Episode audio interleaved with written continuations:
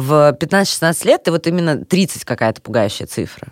Потому что это через 15 лет, это через столько же времени, сколько ты уже прожил. Сергей, это так пролетит, ты не заметишь. За 4 месяца до Реально. 30 все еще страшно. Реально. Я очень боюсь 30 лет. В 16 лет, ближе вот уже к 18, ты мечтаешь о том, чтобы хотя бы выжить. Вот, да, да, действительно.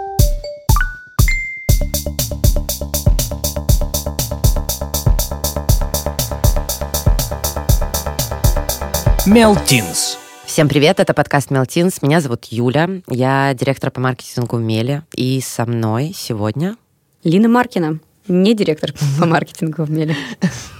но сотрудник Мела. Да. А, Сергей. Сергей, привет. И... Меня зовут Настя. Да. Друзья, сколько вам лет? 16. Мне тоже 16. Отлично. 16-летние ребята к нам пришли. Мы сегодня будем говорить про взросление, про эйджизм, про то, какие стереотипы применяются к взрослым и не только взрослым, а и подросткам тоже, а, что давит, что не давит, что раздражает и вообще раздражает ли, и с чем сталкиваются ребята и, возможно, мы. Вообще есть э, какая-то такая проблема или нет, или мы, может быть, ее придумали, применяются ли какие-то стереотипы? Ну, конечно, я считаю, вообще каждый человек, вне зависимости от возраста, сталкивался с эйджизмом. Это особенно ко взрослым людям применяется. То есть стандарты поведения, какая-то такая абстрактная норма, абстрактный образец, как он должен, как человек должен, в принципе, выглядеть, как он должен себя вести, чем он должен даже заниматься. Ну и подросток, конечно же, тоже практически, я думаю, каждый день сталкивается с такой проблемой в школе очень часто. И, в принципе, в повседневной жизни, в повседневных делах мнение подростков часто обесценивается именно потому, что, ну, мол, еще нет опыта, мол, еще нет должных знаний, чтобы судить о каких-то конкретных вещах. И я думаю, да, конечно, проблема не высосана из пальца, она определенно есть, и определенно с ней сталкивался каждый. Ну, подросткам действительно иногда не хватает опыта жизненного просто. Но я не- думаю, Да, что просто но- не нужно выходить за рамки. Жизненного опыта, да, но от этого же ты не можешь обесценивать мнение человека. Не обесценивать. Я имею в виду, что главное просто как-то нормально с человеком разговаривать при всем при этом. Ну, то есть с чем вы сталкиваетесь, что как раз ваше мнение часто не учитывается, потому что, ну, что как бы... Ну вот бывает такое, что ты стоишь, допустим, в метро, едешь. Стоишь, едешь. И стоишь, и едешь там. Ну да. И Чаще вот стоишь, конечно. освободилась. Передвигаешься. Да. Ну, и вот освободилось, собственно говоря, местечко. И ты, конечно, хочешь его занять, плюхнуться в него, хоть и не важно, сколько тебе ехать, но ты хочешь в него плюхнуться. И тут э, приходит взрослый и говорит тебе, а что, а я, а я плюхнуться должен, а не ты. Как- почему ты вообще здесь сидишь на моем месте? А вот почему? А то, то есть то, что я младше, э, почему-то я должен из-за этого стоять. Потому что ты меньше устал. Вот, это вот Ты это очень хорошую проблему понял, потому что мне кажется, что многие вопрос. сталкиваются. с этим. Действительно. А по сути, ведь сидеть мы имеем право оба, потому что мы оба заплатили за проезд. Поэтому я имею точно такое же право посидеть. Это глупо. Это мое уже мнение. Как бы уступить ему место, и, потому что я раньше плюхнулся. И вообще, это моя территория, мое место на время поездки. Ох, кто-то очень э, Бесит. весело до нас доехал. сегодня. Ну, я не согласна с Сергеем. А, Я считаю, что вообще тема с местом это очень такая, такой щепетильный вопрос, потому что тут, конечно, нужно учитывать состояние, физическое состояние человека. И если ты видишь, что там зашла какая-то бабушка, и ты видишь, что ей тяжело стоять, э, то почему бы не уступить? Ну, вообще не почему бы, ты должен уступить место. Ну, давай так, наверное, все-таки не должен, так как у нас нет Ну, закона это такого. правила приличия. Да, это правила сказала. приличия такие негласные. Но мне кажется, что э, ты говоришь, Сергей, немного о другом. Не о том, когда бабушка зашла, и, скорее всего, ты ей всегда уступишь. А когда, например, подходит там мужчина 30-40 лет и хочет, чтобы ты ему уступил. Или женщина. там, Ну да, 30. когда человек, который, по сути, тоже не самый-то, не сказать, что дряхлый, Не беременный, Да. не с детьми, не который пожилой. И даже невежливо просит, и не просто ты ему желаешь, а просто подходит и нагло требует. Стиль сосунок встань. Да, Да. да. Ну, это некрасиво. Вот у вас есть какие-то предубеждения по поводу взрослых? Когда я была маленькая, у меня, конечно же, были предубеждения по поводу взрослых. У меня, в принципе, в семье почему-то очень четко э, разделялись вот эти вот э, серьезные занятия и несерьезные. И серьезные это значится занятия, которыми занимаются там взрослые, там, не знаю, э, работа, какие-то там документы, бумажки все эти. А несерьезные там, это какие-то там детские шалости, игрушки и так далее и тому подобное.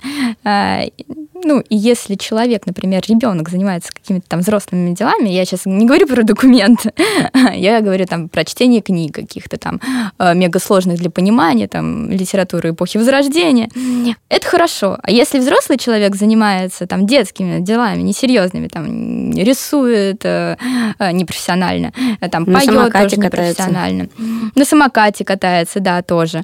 То он дурачок. Это дурачок, инфантильный такой молодой человек. Вот.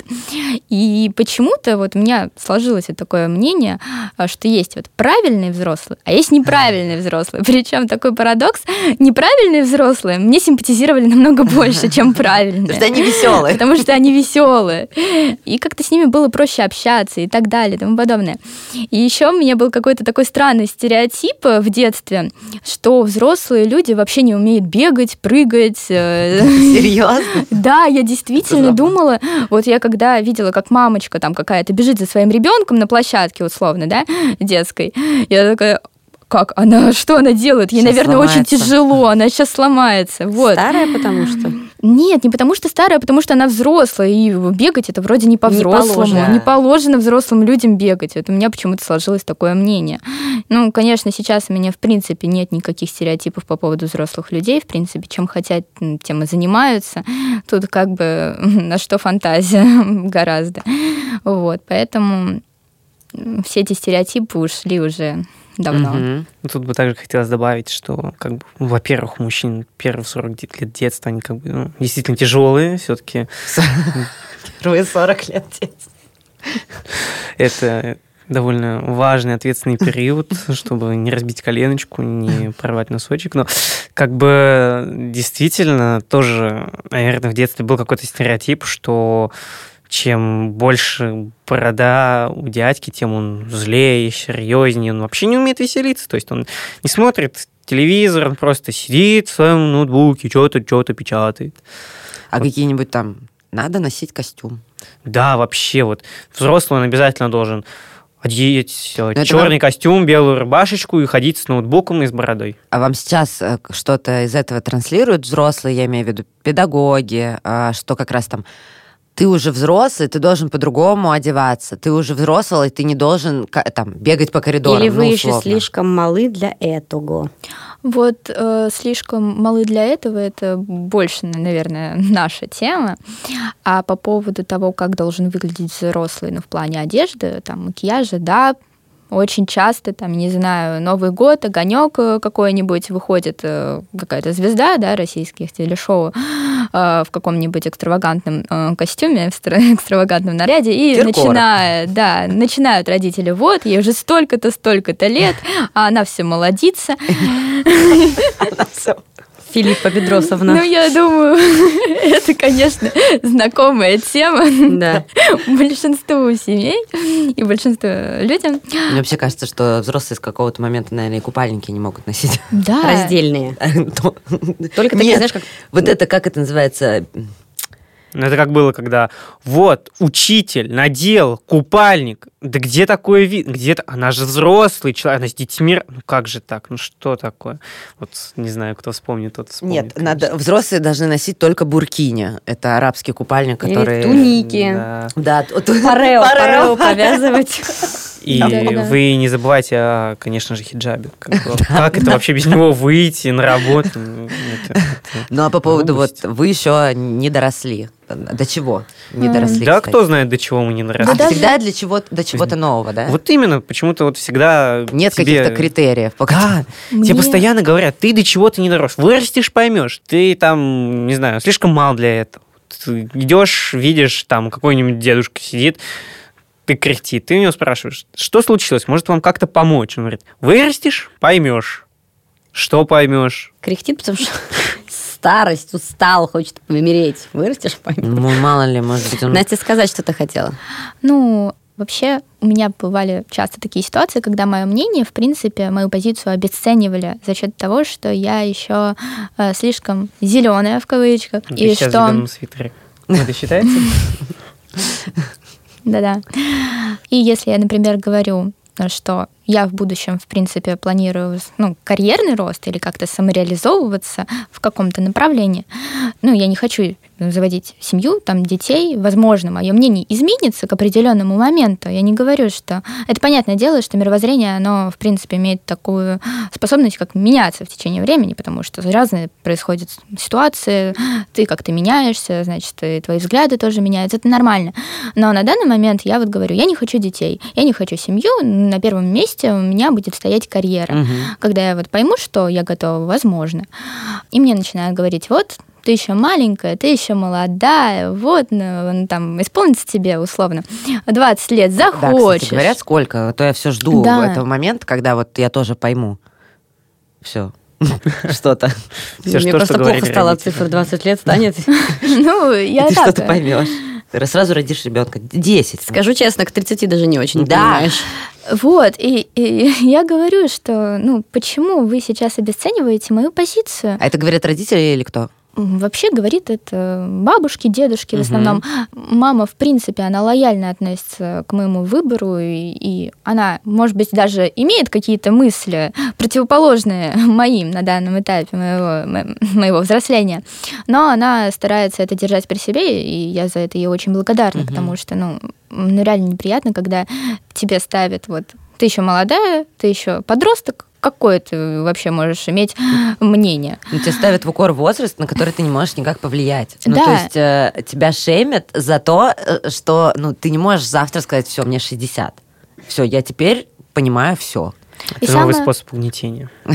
Да, и, и самое главное, э, что ты э, начинаешь приводить какие-то аргументы в пользу своей позиции, какие-то действительно важные мысли, которые, возможно, ну, ты считаешь важными, они для тебя важны. Почему, если они для вас не важны, они должны быть не важны для меня? Ну, это как-то какой-то абсурд. Э, И тебе все равно говорят, нет, у тебя будут дети, вот тебе исполнится 18, замуж тебя выдадим. Я говорю, я не хочу замуж. Никто тебя не я выдадут, должна, наверное, пугают. сама решать. Ну, это же бесит так. Это, это очень бесит. Причем, Настя, я тебе так скажу, это бесит независимо от возраста. Ну, то есть мне кажется, что это все дальше продолжается, но у вас это x2, потому что вам еще ставят в укор как раз возраст, что вот вырастешь, поймешь. А как- когда ты вырастаешь, Ты они не ничего не могут это- понимаешь. они не могут уже говорить, что вырастешь, поймешь, они просто такие типа, ну почему? Почему Ведь ты... уже сколько лет тебе? Да, по- а тебя потом уже шеймят просто за то, что ты уже Тебе взрослый. 19, где мои 17-летние внуки? Ну да, нет, ну правда, сейчас там, да, вот условно, мы всегда сталкиваемся с тем, что как бы, а как бы все уже пора, и все, и ты такой, Вот. ну я еще это как бы. Такая же ситуация, наверное, с армией, когда тебя постоянно щемят с этим. Типа, ну ты должен идти служить, потому что ты должен отдать долг родине. Вопрос, а я у родине ничего не занимал. Вот сейчас, собственно говоря, в условиях пандемии я вынужден ездить, вот уже три недели мотаться по поликлиникам, просто потому что какой-то а, дядька из военкомата решил, что мне пора это сделать. М. А кто он такой, собственно говоря, чтобы за меня решать? Это Ну, я думаю, что тут такое? как бы уже на законодательном уровне скорее. а не- Вот именно. Это мы отдельно с тобой, И- мне кажется, должны поговорить про армию. Обязательно, мы очень хотим сделать выпуск про армию. Тут Да. еще в другом суть. Когда я об этом говорю кому-то из старшего поколения, А, все говорят, ну, ты же мужчина, ты должен служить в армии. Ты поймешь потом, почему. Почему? Я не понимаю, объясни мне. но это еще отдельные гендерные стереотипы. Мужчина должен сходить в армию, женщина обязательно должна родить ребенка. Вот А, именно. почему это Почему я не могу сделать? родить ребенка? А, ну, извини, Ну, к сожалению, правда, не можешь. А, А женщина в армию может ходить. Может, кстати, да. Это гендерные стереотипы, мне кажется, они вообще независимо от возраста. Ты всегда, ты условно не служил ни мужик, не родила, ни женщина. Это вот э, Просто пока ты маленький, ну, условно маленький, лет 14-16, Мгм. когда тебе приходит именно сознание, что ты пойдешь в армию, ну, конечно, ты можешь откосить, но сейчас не об этом. И тебе постоянно, тебе это навязывают именно силу того, что ты, ты типа маленький, и ты еще ничего не понимаешь, и ты поймешь, что типа тебе надо, это же сделать из тебя настоящего мужчину. То есть они сами говорят, что поступки делают из тебя мужчину, но потом тебе говорят, что если ты не пойдешь в армию, ты мужчиной не станешь. Ну, То есть ты имеешь в виду, что из-за того, что ты еще не, ну, недостаточно взрослый, Тебе так навязывают тебе свое навязывают мнение. свое мнение, Да. и ты его, ну, многие э, ты обязан из его ребят принять. его впитывают в том числе, хотя это не очень хорошие установки. Ну, это консервативные установки, это старые. Это что-то старое, которое было когда-то тогда принято. Эйджизм в обратную сторону. Ну, да, есть такое, кстати. Вы, ну, вот, вы- Вечный конфликт отцов и детей. Ну, а что нет? Просто сейчас это модным словом названо, не российским. Нет, ну Вот подожди. Эйджизм по отношению к установкам... Взрослые говорят, что э, молодежь ничего не понимает, и все то, что Да. они сейчас себе заново придумывают, и какие-то новые веяния, это все неправильно, и они перерастут.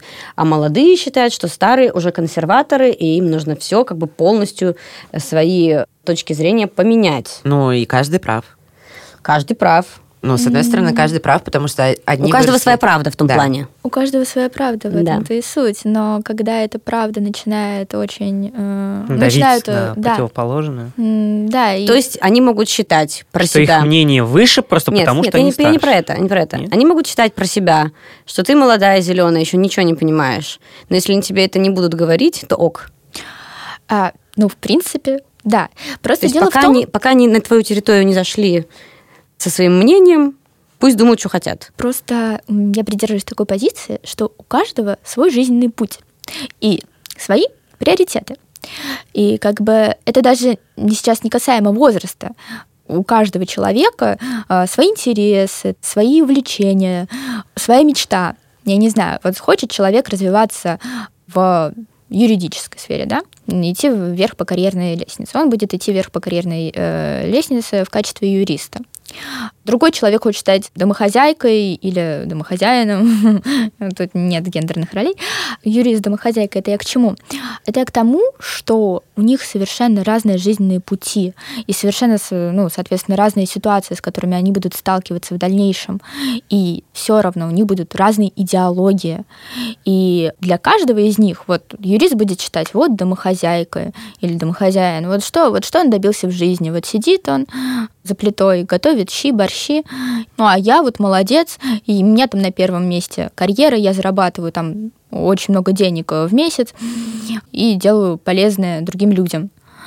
А домохозяйка или домохозяин а, будет э, сидеть и думать, вот бедный человек, семейный очаг себе так и не завел, э, нет у него детей, нет у него семейного счастья, и у них будут разные совершенно позиции, и, соответственно, у каждого будет свое счастье, и они друг друга никогда не поймут. Да, но ты Да. сейчас говоришь немножко неотносимо к возрасту. Это относится ко всем сферам жизни. Условно, у человека, который без детей будет говорить, о, они несчастные, вот родители фигачатся с пеленками, не видят цвета белого. А женщина с детьми, семья с детьми будет говорить, это бездетные, они просто не познали счастье и истинную любовь. Ну, условно, я тебе привела как пример, и это не относимо к возрасту. Такие конфликты будут везде, всегда ты от них не уйдешь вообще никогда. Ну Все вот. привыкли думать, что вот их жизнь, ну не все, понятное дело, есть э, разные люди, но больше, мне кажется, большая часть социума, они привыкли к тому, что вот их жизненный путь, он правильный, а все остальные недостаточно счастливы. Даже не то, что путь, установки. ну да, какие-то установки в голове. Просто потом вот эти вот люди, если там у этого юриста тоже появятся дети, они будут своим же детям навязывать вот такое вот воспитание. Нельзя навязывать. Можно сказать, что да, вот я поступил в институт, мне диплом помог устроиться, там, я зарабатываю столько-то, но ты можешь там выбрать другой, иной путь, а не навязывать, как это зачастую делают родители. Меня папа все время пугал, что если я плохо буду учиться, буду проводницей в поезде. Бывают же еще советы э, взрослых, которые не поступают вовремя. Я имею в виду, что не взрослые не поступают вовремя, а советы. И ты потом винишь своих родителей и своих старших Да. каких-то родственников. Чё ты мне не сказал? Чё не... при- Ну, как Чего бы- вы мне не сказали, что налоги надо платить? Да ладно, черт с ними, с налогами. смысле? Ну, тебя каким образом 16 лет налоги касаются? Никаким. Ну как, я, вот- вижу, как моя мама их я- оплачивает, мне горестно становится. Мама сидит, да такая, почему мне никто не сказал, что их Я надо про платить?» ситуацию, когда тебе не нужно платить налоги, когда у тебя какие-то, не знаю, там жизненные ситуации, не связанные с тем, чтобы ты Что спал спокойно из-за налогов.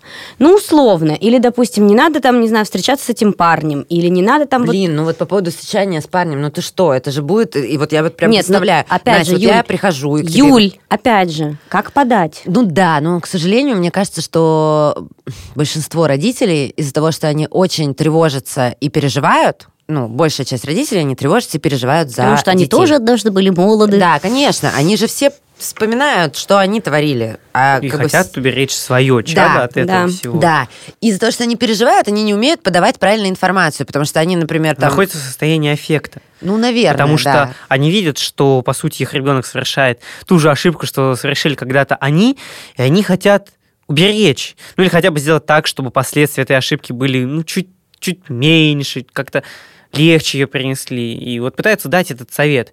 И бывает, что в силу своего возраста мы действительно тоже не воспринимаем этот совет как, ну, что она понимает? Или что он понимает? И, наверное, это тоже с родителям как-то вот... об- ну, Не наверное, а по-любому это обидно, что ты хочешь как лучше, а Но вы же тоже не всегда спокойно им отвечаете. То есть, Вот, я условно. к Я, к этому и тому, я к тому, что это на самом деле история про то, ты иногда, мне кажется, приходишь с, вот даже безотносительно ребенок ты или родитель, ты вот даже просто в дружеских отношениях приходишь такой, я спокойно сейчас все скажу. И тут что-то вначале идет не так, тебе человек как-то не так посмотрел, все, ты начинаешь лить, тебе тоже говорят, аж ты так, вот я тебе сейчас тоже отвечу. Э, Ну, то есть это вообще вся жизнь состоит в том, что мы неправильно реагируем, мы ждем одного, выходит другое, я имею в виду реакции, да, ты, например, приходишь с хорошей мыслью, что вот, слушай, Настя, ты хочешь пойти ночевать к подруге, ну, слушай, давай обсудим, давай обсудим. И э, там, предположим, какая-то Настя, не конкретно ты, говорит, в смысле, я уже взрослая, я пойду ночевать. И сто процентов. И с этого начинается конфликт, потому что ты, например, не захотела ее слушать и дала просто конкретный ультимативный ответ, ну, например. И разговора не получилось. Ну, как бы я помню себя подростком, я могла так ответить совершенно точно. Ну, это история о том, что нужно правильно уметь давать советы. Потому что... А, Нет, мне это даже в голову не приходило. Лина! Ну что, ну никто не умеет правильно советы Нет, давать. ну просто вот у меня вот конкретная ситуация. Я хочу отправиться на ночевку. Вот у меня, Во. вот у меня было. А, то есть я угадала. Вы угадали на сто процентов. Я подхожу к маме и говорю, ну, мам, можно там я пойду на ночевку? Нет, нельзя. Почему, мам? Ну, я могу тебе дать там номер родителей, адрес. Ну, естественно, мама. Была на- ночевка, где родители даже были у этой девочки, да? Ну, дома, Может, у мальчика? Нет, но... А для чего номер родителей тогда?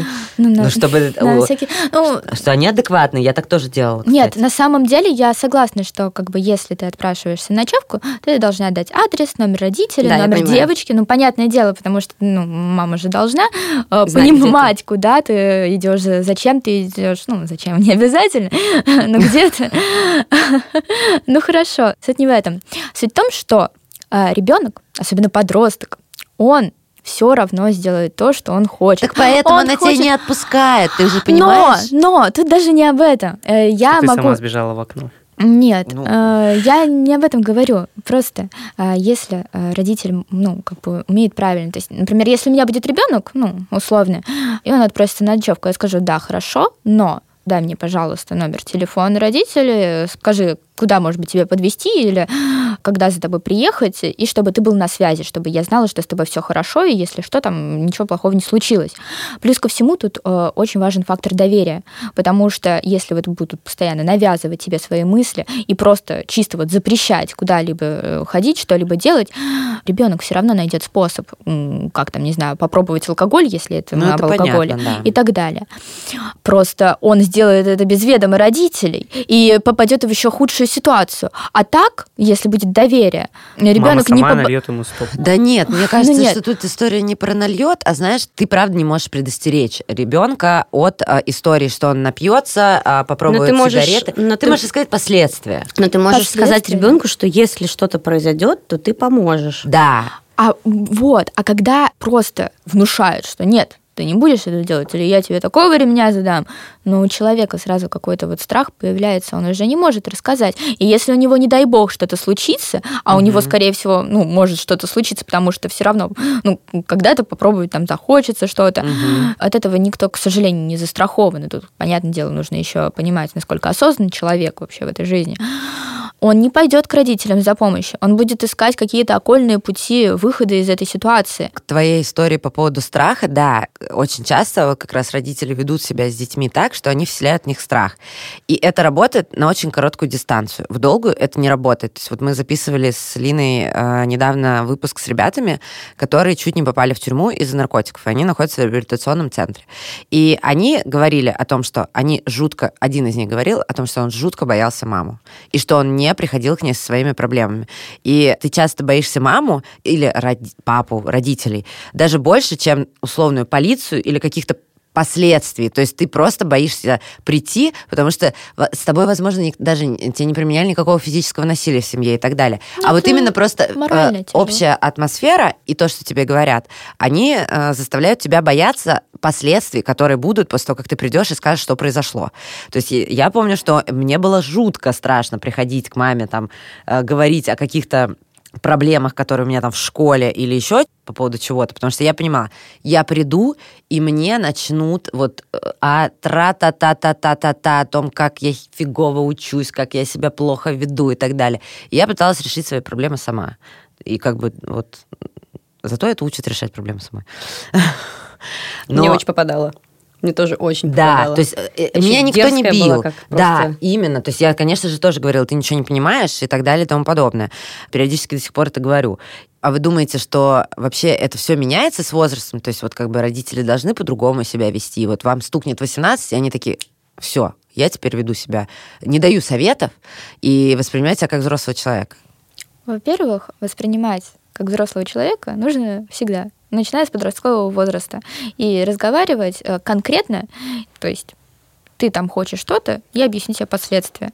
Или там, не знаю, не бояться, не табуировать какие-то темы. Потому что возраст, это не значит, что человек не может что-то понять. Это не значит, что там он не разбирается там в конкретной сфере. Ну, возраст это просто цифры. Ну, понятное дело, опыт э, наживается годами, но как бы осознанность можно привить э, с раннего возраста, ну, условно, да. А когда человеку исполняется 18, тут вообще нельзя навязывать свое мнение. Тут можно сказать, то есть совет. Ну, я бы так не делала. Но это тут как бы твое решение. Опять же таки, а, так же, как и с подростком, обсудить последствия, возможные последствия, но ни в коем случае не говорить, что если ты это сделаешь, то все, ты мне больше не дочь, или там все такое. Вот. А потому что взрослый, ну, как бы 18 лет, уже должна быть ну, сложиться какая-то ответственность, какое-то понимание ответственности. В идеальном в мире. Ну, не в идеальном мире. Не, ну, почему? Просто я знаю кучу своих сверстников, которые... До вот сих пор нам, не... Мне 28, Лене 29, которые ответственность как бы ноль. Там... Э, э, это а, вот к тому, что ты сказала, да, что возраст, возраст это просто цифра. И если ты не хочешь брать эту ответственность, что в 14, что в 30, ты ее не будешь брать. Ну, а ответственность это что? Ну, вот, а что ты называешь да. ответственностью? Ответственность это что? Ответственность за себя, может быть. За свои поступки. За свои поступки, да, за последствия. Ну, так мы про это говорим. Э, вот, по поводу поступков. Но все равно вы же, когда совершаете какие-то действия, вы же понимаете, что э, за ними может пойти в дальнейшем. Мы-то понимаем. Да, я же, мы, мы говорим про, про наших одноклассников бывших, допустим, которых великое множество. И мы встречаемся на встречах выпускников – и мы просто смотрим и диву даемся просто, что, что ты в 12 лет был до свидания, что ты и в 30 лет просто до свидания полное. Ну, я с вами здесь не очень согласна, вы же так... не знаете этих людей. Знаем. Ну, вы же с ними, наверное, не очень хорошо общаетесь. И... А, если ты видишь просто, что человек в течение 10 э, лет, после окончания, 15 лет после окончания школы ведет себя ровно так же, как он вел себя в 11 классе, и разговаривает ровно тем же тоном неуважительным с окружающими, и ровно так же напивается, как на, там, на последнем звонке, и просто крушит все вокруг, и э, раздает такие же замечания девочкам, как это было в 11 классе, По-моему, здесь никаких больше выводов не нужно делать. Не, ну это просто к вопросу о том, что все э, ждут, да, вот как раз, что ты в какой-то момент взрослеешь и начинаешь становиться ответственным, отвечающим за свои поступки. Ну, как раз это эйджизм в другую сторону. Угу. Что, что значит для тебя, э, для вас быть взрослым? То есть ко взрослым тоже применяются какие-то нормы, что ты априори должен быть каким-то. Но это же тоже не так. То есть э, человек не должен быть ответственным, ну, как, не то, что не должен, он не может стать ответственным по щелчку пальцев только потому, что он стал взрослым. Это то, что ты целенаправленно берешь на себя, и ты как раз такой, да, окей, да, например, ну, условно, самый простой пример. Я рожаю ребенка, да, или я, там, мы э, вместе рожаем ребенка в паре, и мы делим между собой ответственность. К сожалению, к большому сожалению, таких примеров очень мало. У меня есть э, мой знакомый, который там, родили ребенка, поженились просто потому, что, опять же, такая взрослая установка, надо обязательно пожениться, потому что вот у нас сейчас уже будет ребенок.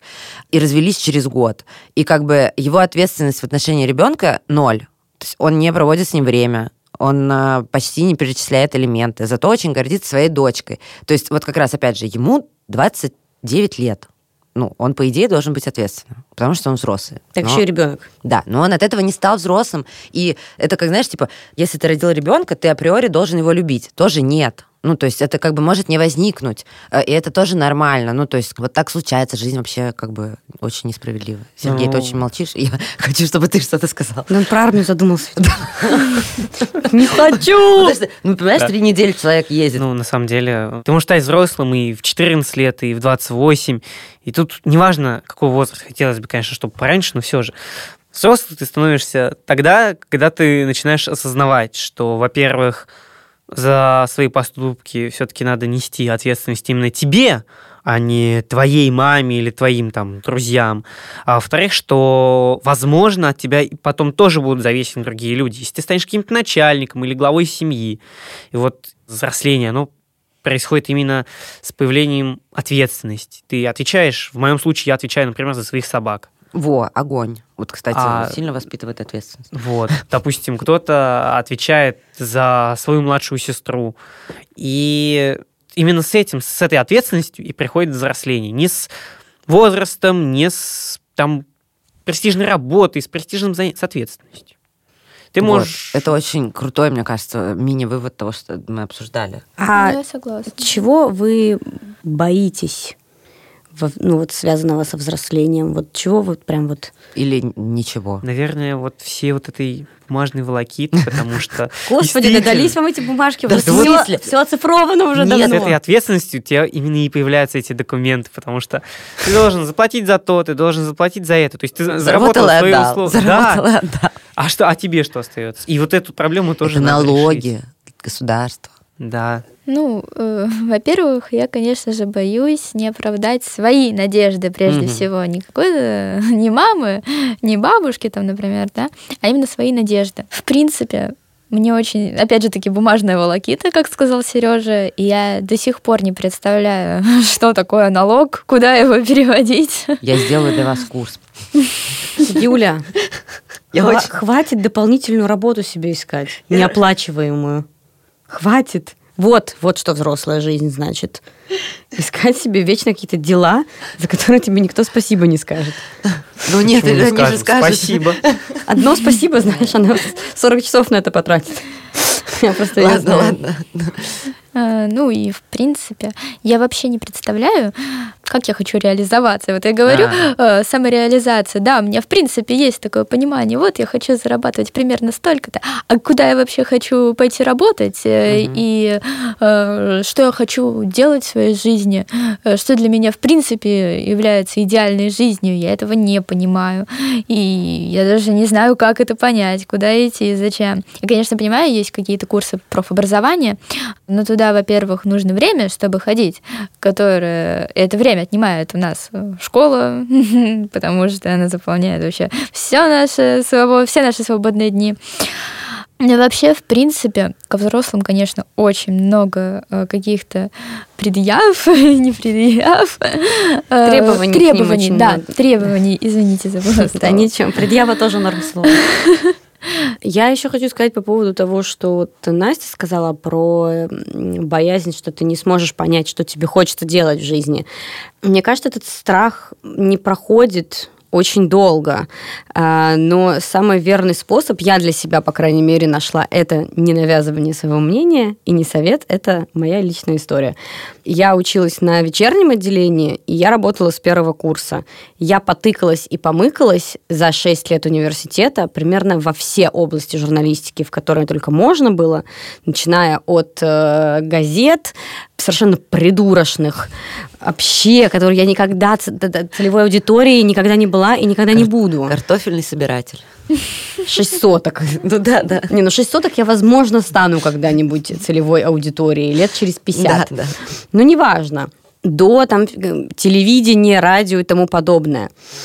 Но поиски после университета тоже не закончились. Я решила поехать получить второе высшее образование. И я это сделала. А было у вас когда-нибудь такое, типа, что в 30 лет у меня уже будет это, и это, и это? Ну, конечно, мне кажется, каждый ставит перед собой какую-то цель Да? там, по достижении возраста. Там, к 30 годам, допустим, у меня уже будет хорошая работа, да, или там к 30 годам у меня уже будет свой хотя бы участок. И, наверное, каждый ставит хоть какую-то цель перед собой. Вот нам почти 30. И если бы я думала в 16 лет, что у меня было бы в 30, я уже просто не помню, что я думала, а, то, наверное, это были бы какие-то амбициозные планы. Я, правда, считала бы себя очень серьезным человеком. Прям очень серьезным, наверное, каким-то вот... Ну, не в костюме, конечно, но Я сейчас в костюме Да, но что-то вот, наверное, что-то рядом. А вот сейчас, вот реально, скоро 30, а я такая, в смысле, какие 30? 30 звучит как-то даже очень серьезно.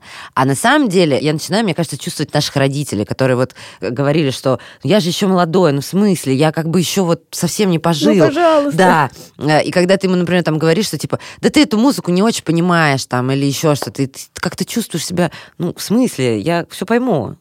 Я, я Включи, могу, пожалуйста. Я могу. Включай Моргенштерна. Давай. Ну, я не знаю, да, ну, он же популярен Подростки не, по- не понимают. Тоже не понимаю, кто его так слушает. Объясните мне, пожалуйста, где эти Не миллионы? знаю, кто это. Ну, это как бы это... Включаешь компьютер э, и ставишь на бесконечный повтор. А, ага. Ну да. Ну, то есть все-таки есть такое, что к 30, к там... Потому что я знаю, что вот реально, мне кажется, в 15-16 лет ты вот именно 30 какая-то пугающая цифра.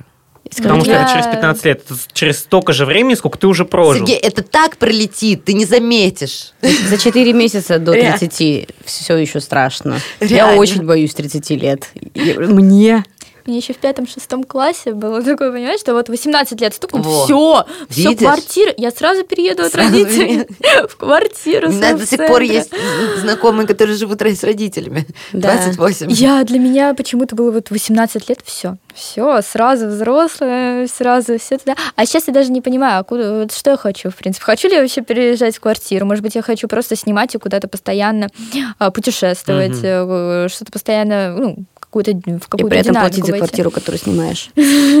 Нет, ну, ну да. Хостел.